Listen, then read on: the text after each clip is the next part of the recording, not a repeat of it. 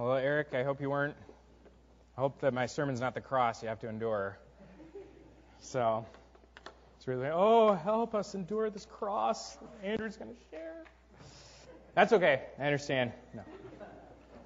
Uh, well, we'll see if I can do this. The first time I've facilitated the service and shared the message all at once, so we'll see what happens. You know, halfway through, I might just, you know, kind of melt over. We'll see what happens here. Can pray for me. Uh, my message today, um, Eric didn't know this. We didn't. Some every once in a while, the worship leader and the person bringing the message coordinates, but we didn't coordinate this. I don't know if you knew what I was even talking about, Eric, but the song we just sang, actually almost pretty much all the songs we sang, and what Eric just prayed, all fits together. Uh, I didn't do that. I'm pretty sure that was God that, that put that together. So if you're if you're hearing a theme, uh, then I, I, think that's the Lord. Well, today my message I have a very uh, provocative, strange title, and we'll uh, see if we can. This work. This is. There we go. How do I gain victory in spiritual warfare? How do I gain victory in spiritual warfare? You see, we've all got a really big problem, and that problem, all right, and that problem is spiritual warfare. The problem of spiritual warfare. Now, spiritual warfare, uh, we hear that term a lot, especially if you go to this kind of church, or if you've been going to this kind of church for a while, you hear that phrase a lot. But I'm going to talk about a part of spiritual warfare you don't always hear about, but it's actually the majority of spiritual warfare. When we talk about spiritual warfare, when the Bible talks about it, this is mostly what we're going to talk about. What I'm going to talk about today is the majority of spiritual warfare. Now, a lot of us kind of secretly think the the you know the casting out demons part is like the cool part because you know you walk away you feel kind of like a big spiritual buff dude and uh, um, kind of secretly like you know, wife asks you, know, how, how was prayer tonight? Oh, cast out a few demons. Um, you know, we kind of have that sort of, you know, uh, cavalier bravado about spiritual warfare. That's not the kind of spiritual warfare I'm, I'm talking about. I'm talking about Satan's probably, probably his main way of attacking us most of the time. All right? And you see, Satan's got a, a big gun. Oh, you're doing it. Big gun. And this big gun that he uses against us is uh, the fact that he understands and he exploits the treasure principle. The treasure principle. Now, if you've been around Bethel the last couple months, you've heard this phrase a lot. The treasure principle, we spent a long time talking about generosity, and we talked a lot about the treasure principle. What's the treasure principle? Um, it comes from Luke chapter 12. Wherever your treasure is, there your heart will be also. Wherever your treasure is, that's where you're going to find your heart, your affections, your desires, your yearnings, your hungerings um, a, a, sort of a, maybe a more modern way to say this uh, is you will always enjoy, you will always follow, and you will always obey your treasure, your true treasure. Okay? Not your stated treasure, but your true treasure. So the, the thing you actually see as your source of life, as the key to your welfare, as your, your greatest benefit, that is what you are, whatever that it might be in your life, that's what you're actually going to follow. And let me give you a couple sort of dramatic examples to illustrate my point. Um, the miser, the person whose treasure is money. The miser does whatever it takes to get more of his treasure, money. He works long hours. He sacrifices his sleep, loses sleep over an effort to get more of his treasure. He maybe sacrifices relationships to enjoy more of his treasure. He rearranges his whole life around getting and obtaining more of and then more fully enjoying his real treasure, money. Another dramatic example uh, the alcoholic, his treasure is alcohol, and he does whatever it takes to get more of that treasure, to enjoy that treasure more. And it doesn't matter who gets stomped on in the meantime, he is going to get his treasure no matter what. All right? Um, th- those are just a few examples. You know, the alcoholic, you talk to most alcoholics, they know it's ruining their life. They know it. And they've tried to stop. They've seen the damage it's done to their family and their friends. They've seen how they've lost maybe everything. But it doesn't matter because they're still after their treasure. Okay? That's the treasure principle. Now, there's a couple of dramatic examples. Some of you might think, well, I'm not a miser, I'm not an alcoholic. I'll give you an example from my life, an apparently innocent treasure. Um, I've been struggling a lot lately with uh, one of my treasures, which is external peace and quiet. I like it when things are calm, when things are quiet, things are peaceful on the outside. I like that a lot. My soul likes that. I see that as my treasure. And sometimes I'm willing to do whatever it takes to get more of that treasure. Even if I'm grouchy at my kids, who sometimes are the enemy of that treasure, I will do what it takes to get more of that treasure. Apparently innocent treasure, right? Peace and quiet. That's not, you know, alcoholism. It's not cocaine addiction. It's not, you know, whatever. Uh, but, but that's how the treasure principle works. And most of us have a whole cluster of treasures that we're seeking after. Okay? That's the treasure principle. Now, uh, like I said earlier, just keep that up there. Like I said earlier, Satan knows this. He knows God made us this way, and he uses it to his advantage. You see, what Satan's always doing, his main line of attack, is to make false offers of happiness through the pursuit of alternate treasures. He always is making false offers of happiness through the pursuit of, of alternate treasures. In other words, Andrew, you're going to be happy if you chase after this treasure, peace and quiet in your life. You're going to be happier if you chase after that than if you chase after God. Okay? So, and he kind of has a tr- two pronged strategy. Um, the first one is he glamorizes or glorifies any alternate treasure that's going to distract us from God. Any alternate treasure. It, and, and he doesn't really care what treasure it is. You know, it might be something dramatic like cocaine addiction. It might be something apparently innocent, uh, like in my case, my desire for external peace and quiet. Okay? And he doesn't really care what hooks us. He, he'll do whatever it takes to hook us, but he's always making these offers, always just adding a little bit of shine to these alternate treasures where we start thinking, yeah, I probably would be happier if I had a little more of that in my life. That probably would satisfy my soul a little bit better than my soul is currently satisfied right now. The second prong of his strategy is that he simultaneously casts doubt on the real treasure, God. He, he, he, he's been doing this from the very beginning. If you, if you go back to third chapter of Genesis, he said, he said to Eve, did God really say that? Did he really? And, you know, he doesn't come right out and call God a liar. He just casts a little, little hint of doubt on the real treasure, God. And he, he just he wants to make it look just a just diminish its shine and its glory just a little bit, and then shine up this alternate treasure just enough to get our attention, our heart affection away from our real treasure God and, and hunting after this alternate treasure. And uh, of course, there's, there's terrible consequences for that, uh, terrible results. Um, uh, the first result of that is that, uh, that's what, thank you. Uh, it's easy to betray God with your sin. And what I mean by that is, you know, it's hard to betray God with your sin when he's looking all glorious and beautiful and you're just caught up in worship and you're just so amazed at him.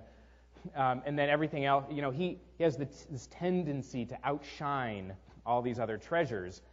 That's hard to betray God then.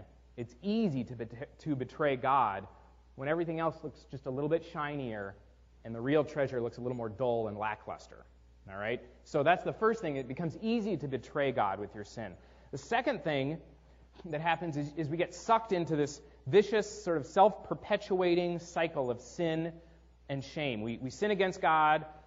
We feel so bad about it. We're so embarrassed about it that we don't want to go back to God and ask Him to cleanse us and forgive us like He's promised to freely do over and over and over again. And, and, and so then it becomes even easier the next time to betray God and so on. It's the cycle, self perpetuating cycle over and over again. Um, the third thing, uh, third consequence, is that others, both Christians and non Christians, they won't be enticed to Christ through you. They won't find Jesus more beautiful in their eyes through you. Okay? What I mean by that is, you know, uh, if, if Jesus is our, is our real treasure and all ministry is really just sort of calling people back to the real treasure, whether they, whether they know that treasure yet or not, um, people aren't going to see you as a, as a conduit for that when you uh, keep betraying God with your sin. You know, non-Christians when they're when they're like, "Gosh, I'm, I'm ready to start wrestling with this whole God thing. I, where do I go?" They're not going to think about you uh, as someone uh, who has a river of living water coming out of their heart uh, if if you're um, if you're not treasuring Christ at the same time. And Christians will think, you know, well that you know that person also doesn't have those rivers of living water coming out of them, so they're not going to think about you either. So that's that's a third consequence. People won't be enticed to Christ through you uh, when you, you uh, get your eyes off the real treasure and onto some alternate treasure. Now, this whole treasure principle thing gets really tricky if you're a mature Christian. It gets really tricky. Um, because, see, the difference between the real and the counterfeit treasures, it, they appear much harder to distinguish if you're a mature Christian. And, and uh, you know, Satan, he's not going to try to tempt you with cocaine addiction again. He just he knows that's not going to work. It's too too dramatic. Your guard is up against that. You're not going to fall for it. He knows that. So what he's going to try to do, and what he does with mature Christians, he just tries to get your eyes off of uh, God Himself and onto something that's really close to God, but not quite God. Okay? He tries to get your eyes off of off of God Himself and, and wants you to look at something near God, but that's not actually God. All right? He does this in all kinds of ways. Um, one is he tries to get us to love the worship experience more than loving the God who we worship. Anyone ever been caught up into that? You know, it's, it's great to be swept away in the whole experience. And here at Bethel, it is, it's a great experience. You know, we don't just sit there in our pews and you know we get up and you know we were dancing this morning and clapping and it was a great experience but loving the worship experience more than the god to whom we worship is a danger for mature christians another is loving the pleasures of prayer more than loving the god whom we pray to uh, and uh, you know if, if you haven't yet uh, tasted or experienced the, the pleasure of prayer being exalted into the presence of God in prayer. It's, it's you know, it, you can't, can't compare that pleasure to anything on earth. It's so wonderful, and yet some, sometimes we get caught up in the pleasure of that uh, more than the one to whom we're, we're praying to. Uh, another one is uh, this is, gets really subtle loving the Bible more than loving the God revealed in the Bible. Now, this gets really subtle because we're supposed to love the Bible. It's our main source book. It's our uh, main revelation, clearest, most straightforward revelation of God. And yet sometimes people get caught up into loving the Bible and reading the experience of reading the Bible more than the one revealed in the Bible. It's very subtle. Um, another one is loving the, all the, the Christian subculture and its benefits more than loving the one who's the center of this culture. Um, and this gets rid, you know, and that's easy to do because if, if you're in a healthy uh, church like Bethel, you, you, you experience the benefits of people loving you, people taking care of you, people watching out for you, providing for you. It's a beautiful thing, but it's easy to love all that more than loving the one it's all about. Um, another very subtle one This is, this is really hard in Bethel since we say every, every member here is a minister. Loving ministry more than the God to whom we, we minister. Loving all that activity, that ministry activity, more than loving the one uh, to whom we minister. Another tricky one loving our holy habits of life more than loving the God uh, for whom we live those habits. We, we live holy habits for God, but sometimes the very habits themselves can sort of sweep us away and, and, and get us caught up, get our eyes off of the real God. Um, and this, this one, even this one, loving our apparently Christian based political causes more than loving the God who controls the political scene.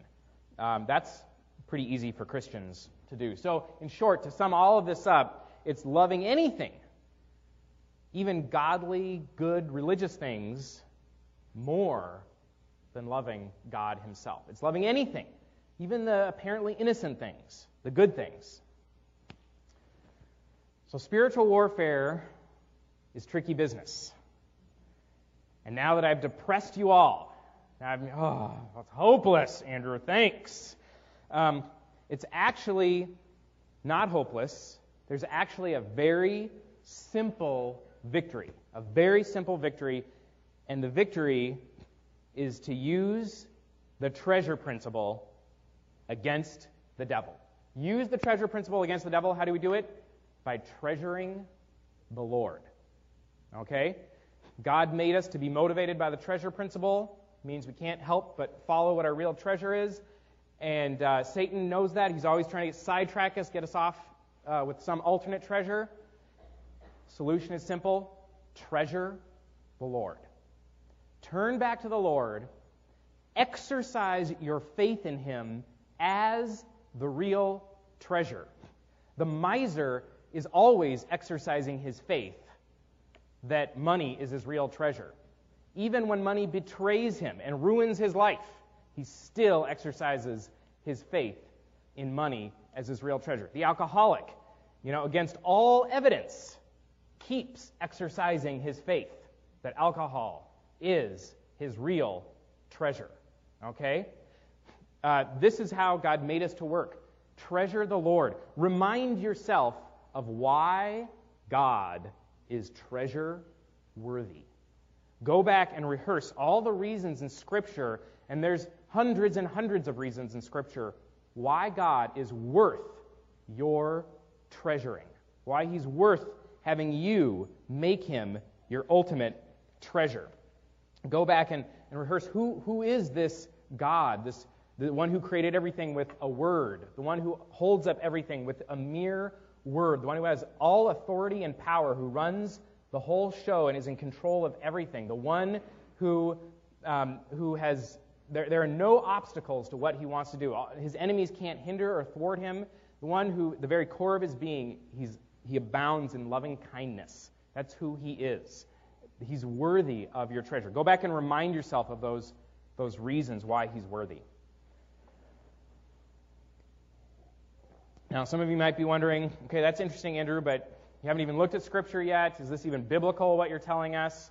Um, well, I, I want to take you back to the most famous uh, uh piece, uh, the most famous scene of spiritual warfare in the whole Bible. Uh, if you want to turn with me to Matthew chapter 4, Matthew chapter 4, this is the famous scene when Jesus was led into the desert and was tempted um, to betray his Father. So, we're just going to read this through. Then Jesus was led by the Spirit into the desert to be tempted by the devil. After fasting 40 days and 40 nights, he was hungry. Pretty obvious. The tempter came to him and said, If you are the Son of God, tell these stones to become bread. Jesus answered, It is written, Man does not live by bread alone, but on every word that comes from the mouth of God. Then the devil took him to the holy city and had him stand on the highest point of the temple. If you are the Son of God, he said, throw yourself down.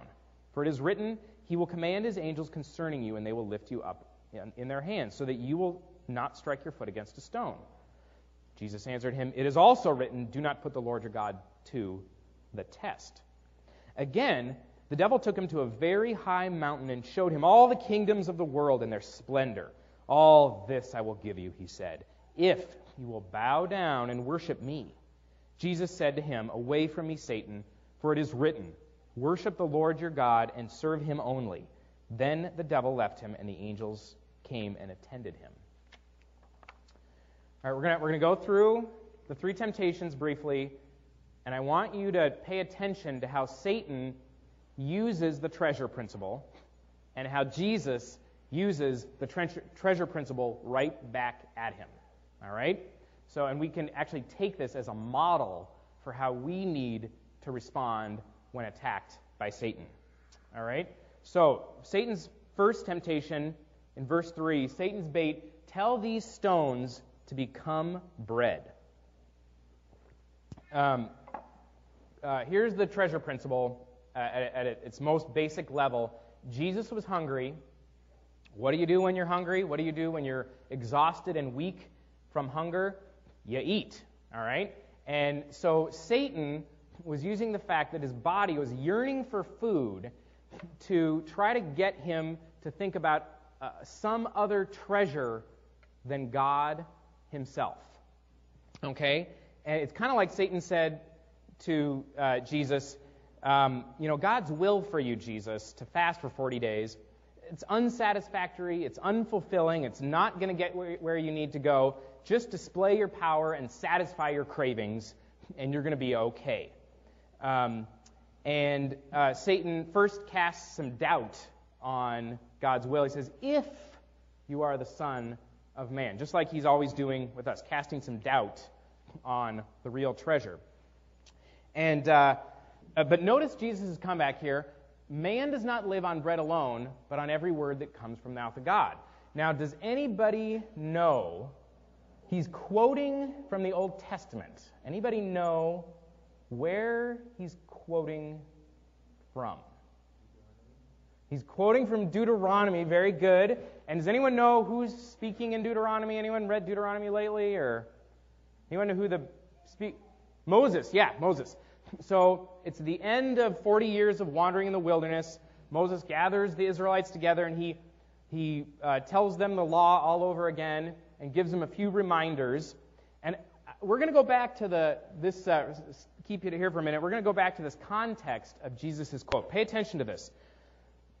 Here's the quote, Jesus, uh, the context of Jesus' quote. Moses says, Remember how the Lord, your God, led you all the way in the desert these 40 years to humble you and to test you in order to know what was in your heart, whether or not you would keep his commands. He humbled you, causing you to hunger, and then feeding you with manna, which neither you nor your fathers had known, to teach you that man does not live on bread alone, but on every word that comes from the mouth of God. Okay? So here, God, through Moses, is telling the Israelites the reason you were, you were hungry in the wilderness is so you would learn this lesson. You don't live on bread alone, you live on every word that comes from the mouth of God. That's your real source. That's your real treasure. That's the real satisfaction and sustenance for your whole being is the word of the Lord that comes out of his mouth.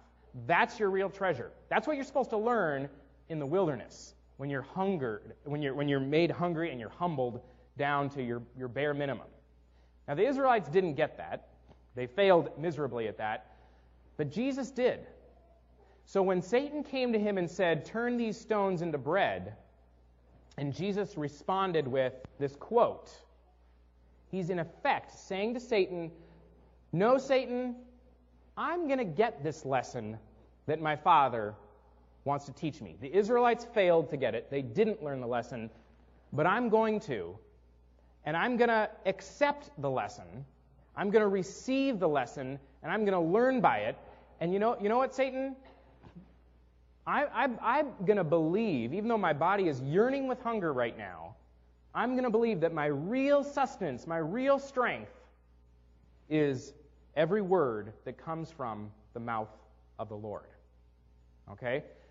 And that's what we need to do when Satan comes to us and says, This other treasure, this other uh, prize, this other thing is going to satisfy your hungers, the hungers of your soul, better than God could satisfy you.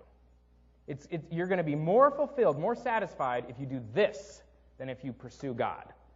When, when, when I am feeling like I'm not getting enough of my treasure, peace and quiet, I, I, um, that's when Satan comes to me and says, You know, Andrew, you've got to pursue that treasure, peace and, and quiet, if you want to be happy, if you want to be fulfilled. And how I need to respond is, No. That, that's not what I live on. I don't live on that bread, peace and quiet. That's not my real sustenance. My real sustenance is every word that comes from the mouth of God. Okay? That's how we need to respond when we're in battle with Satan. The second temptation. Here's Satan's bait. He's using the treasure principle again.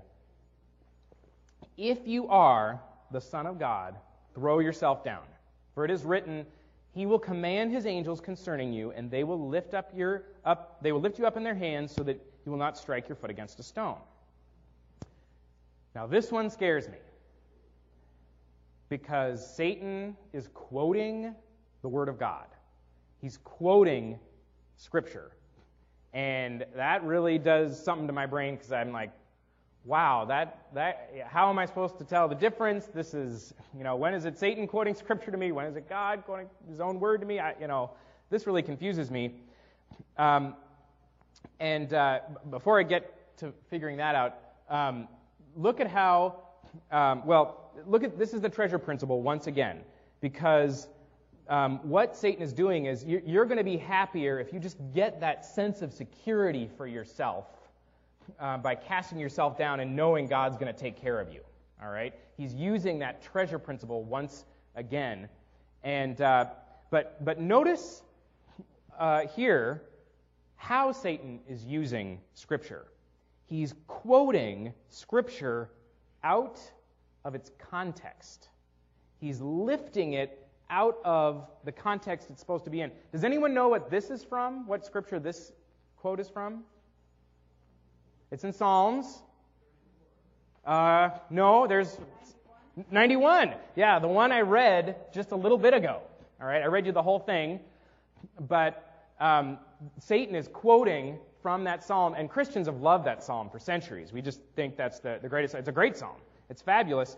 Um, so he's quoting Psalm 91 here, but he's doing it out of context. And this is really important if we're going to gain victory in spiritual warfare. Look at how he quotes um, uh, out of context. You see, in Psalm 91, there are a series of conditions that we must fulfill if we expect to have this sort of protection to our soul. Um, if we look at the first condition, verse 1, it says, He who dwells in the shelter of the Most High will rest in the shadow of the Almighty. The rest in the shadow, that comes from dwelling, actively living with God, being close to God. Whenever you see this, this uh, poetic form in Scripture, dwelling with God, it means to be with God, to be close to God, to be intimate with God, to be near God.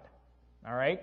So it's, it's basically saying whoever is near God, whoever stays close to God, whoever whoever stays hooked up with God, they will rest. Okay, that rest is for those who stay close to God. The next condition in verse 9, if, condition, very clear condition, if you make the Most High your dwelling, even the Lord who is my refuge, then no harm will befall you, no disaster will come near your tent, for he will command his angels concerning you. So, and the rest is the quote that Satan uses. All right? So what Satan did was he took that quote out of the context, the condition of if you make the Most High your dwelling. Once again, if you stay close to God, if you are connected with Him, if you are intimate with God, then you can draw on that promise. And the third, a third one in there, because He loves me, says the Lord, I will rescue him, in verse 14. So God set up these conditions in Psalm 91 and the conditions are intimacy with the Lord. And what Satan's trying to do is get Jesus to step outside of those conditions of intimacy with the Lord and still draw on the promises. You see? So, and this is really tricky because Satan's trying to get Christians to do this kind of stuff all the time. Step outside of intimacy with the Lord, distance themselves from the Lord, and still draw on those promises. Now, what's tricky about this, when I use the word condition, people get scared because they think I mean like earning God's favor. And that's not what I mean at all. Um, something can be conditional and still be undeserved, unearned, unmerited. So, for example, if I say, I'm going to fly in an airplane down to San Diego, um, I'm, I'm, I'm, there's a condition there. I have to, to get to San Diego, I have to be in the airplane. But somebody else may have paid for the ticket. So, in, in that way, there's a condition, but somebody else fulfilled it for me. So, in the same way, there's no earning or, or meriting or deserving this condition of, of being close to the Lord. God does that. It, that's God's work too. That's a free gift from Him also. Um, but it's still something that has to happen. Uh, that, that has to be the context of calling on the promises of God, is that intimacy with the Lord. All right? So that's what Satan was trying to get Jesus to do step outside of that intimate relationship with the Father and still draw on the promises. um, but look at how Jesus comes back at him. Oh, uh, back one. Yep. Um, do not put the Lord your God to the test. What's interesting about this, this is also a quote from Moses in Deuteronomy. And uh, I won't go over this, go back and look at the whole thing, but when Moses said this, he was rebuking the Israelites because the Israelites had been saying, um, they'd been grumbling. If you've read the story, you know about it. They've been grumbling. And one of the grumbling uh, things they, they kept saying is, Is the Lord really with us? Is the Lord really with us? Is the Lord really with us? They just kept, you know, grumbling like that. Is the Lord really with us? And as they, they were grumbling that way, um, uh, in the scripture, in the Old Testament, God and Moses call that putting the Lord to the test. They, they, they name that as when you grumble like that, is the Lord really with us? They're, they name that as putting the Lord to the test. Okay? So when Jesus comes back with this, do not put the Lord your God to a test. What he's, what he's saying here, you know, Satan is saying, come on, Jesus, if God's really with you, you can cast, you can throw yourself down and he'll keep you from being hurt. All right, if God's really with you, if you're the Son of God, if, if, all right? And Jesus, by quoting this, is saying, you know what, Satan? God is with me. God is with me, even though my body is famished. Um, I, I, and, and I feel so weak, and, and I've been in the wilderness 40 days. God is with me. I believe Him.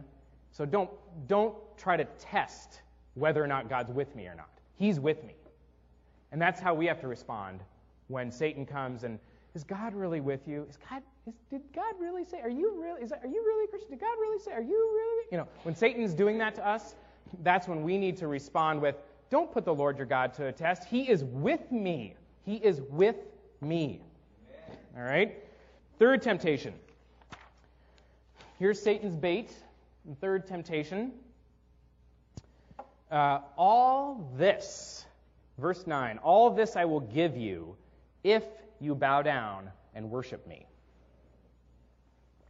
All this being the, the nations. Um, and, and I, I want to point this out. This is, this is kind of interesting here. Jesus was going to earn, not earn, Jesus was going to get the nations anyway. He was going to get all the kingdoms of the world, right? But he was going to be given them by the Father and he was going to receive them after what? You know anything about Scripture?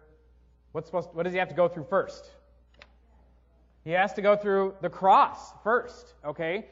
Jesus has to go through the cross before the Father gives him the nations. And here Satan is using the treasure principle, this beautiful reward of the nations. Ooh, the nations, They're, they can be all yours for just, you know, a little bowing down and worshiping.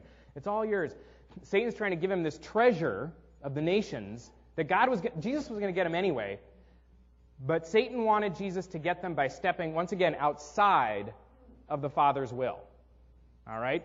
He was trying to, if, if he would just bow down and worship Satan, he wouldn't have to face the cross. He, people would like him. He wouldn't, you know, be uh, rejected and betrayed by his own people and beat up. Um, if, if, uh, if he would just bow down and worship he would, uh, Satan, he'd get those nations now. And you know what? Satan tries to do that with us. We have this reward of God Himself before us. And Satan is always trying to get us to step outside of the cross to self, the death to self we must go through to be able to receive that reward. Uh, always wants us to step outside of the Father's will for us in order to get that reward. And, and he's using the treasure principle once again. So, like I said, we've got to fight off Satan with the treasure principle. Look how Jesus used the treasure principle. Worship the Lord your God and him only. Now you might think, how's that the treasure principle? Well, whatever you worship is your real treasure. You, you, you will worship your real treasure. The miser worships his money. The alcoholic worships his alcohol. I have, very embarrassed say this, struggled with worshiping peace and quiet. All right? You, you will worship your real treasure. And so by saying this, Jesus is saying, no, no, no, no, no. Um, God is my real treasure. No matter what cross I must go through, no matter what annihilation I must go through, death to self I must go through in the meantime, God is my real treasure, and I will worship Him and Him alone. Okay?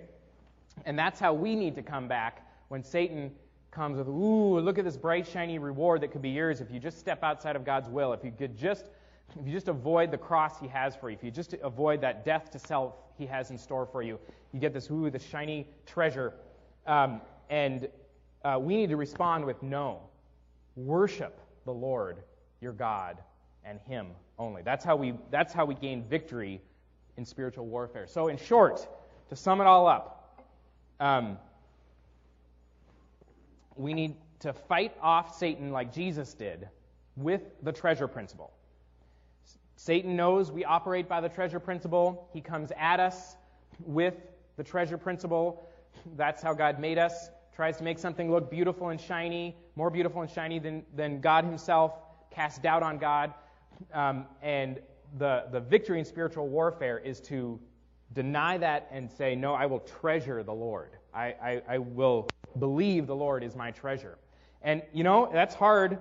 It can be hard at times for all of us. What we need to do is start exercising our faith in the preciousness of the real treasure. When the miser starts doubting if his treasure is really a treasure, he goes back and reminds himself of all of its benefits, all of its rewards, how crisp and clear and green and nice smelling it is when it's in his hands, um, the alcohol goes back, the alcoholic goes back and reminds himself of all the wonderful times he's had with alcohol, all the benefits he's gained from it, all the smell, everything else is so pleasant and wonderful. Go back and remind yourself of the preciousness of the real treasure, God. Go back and rehearse those truths. This is the God of the universe uh, who is gracious and merciful, slow to anger, and abounding in loving kindness. The God who keeps faith, the God of Abraham, Isaac, and Israel, the God who has no, um, there, there's no one who can compare to him in his preciousness and his worthiness to be praised. Go back and rehearse those things to your soul. Remind yourself of those things when Satan comes to you and tries to use the treasure principle against you. Now, we've all got to do this. If, if you have already, if you're already a Christian, you need to exercise your faith in the preciousness of of Jesus, the real treasure, and you need to exercise it all the more vigorously as you keep walking with Jesus. But I don't want to assume that everyone in this room already knows Jesus. Some people here don't know him yet, and what I mean by that, you, you know, you, you know you don't know him yet if he's not your real treasure. If he's not your real treasure yet, then you don't, you don't know him yet. And so an invitation for you this morning is if he if he's not your treasure, you can embrace him as your treasure this morning. He said, I don't care, you know, I'm paraphrasing, wherever you've been, whatever you've done, no matter how awful you've been to me in the past, here's an open, free invitation for anybody to come back and embrace me as his treasure. Jesus has made that invitation for all of us in this room, and it's very, very simple. The Bible is really clear how it goes. It's to repent and to believe. Repent simply means to turn away from all your old treasures. It might be something dramatic like cocaine addiction, alcohol addiction, miserliness. It might be something dramatic like that. It might be something really subtle like always having to be in control. It might, or always having to have peace and quiet, or I don't know. It might be something really subtle and quiet like that that other people don't even know is a sin. Turn away from all those treasures that keep telling you, we're your real bread, we're your real sustenance. Say, no, man does not live by bread alone. Turn to Jesus, believe him to be your real treasure, embrace him. Jesus, all the things my heart has been longing for forever will be satisfied in you alone. Turn to Jesus and embrace him as your real treasure. That's the very simple way to be reconciled to God. Repent from all your false treasures and believe or embrace the real treasure. All right? And that's um, the message for today. As the, this, uh, the worship team does this last song, you know, I want to invite you to take a moment before you leave, before you rush off, just ask yourself, Holy Spirit, search me. Are you my real treasure? Have I made you my, I, have I been treasuring you above all others lately? Are you my real treasure? Um, ask God that and, and, and ask Him to search you. You can do it quietly in your seat. Sometimes it's helpful to come kneel before the altar. And if you don't know God yet, now's the opportunity. Don't delay. Don't delay making Jesus your real treasure. You have no, we have no idea how much longer we have in this life. It could be minutes, could be years, could be decades. We don't know. Don't delay making Jesus your real treasure right now. Repenting of all your false treasures and turning and embracing the real treasure. So,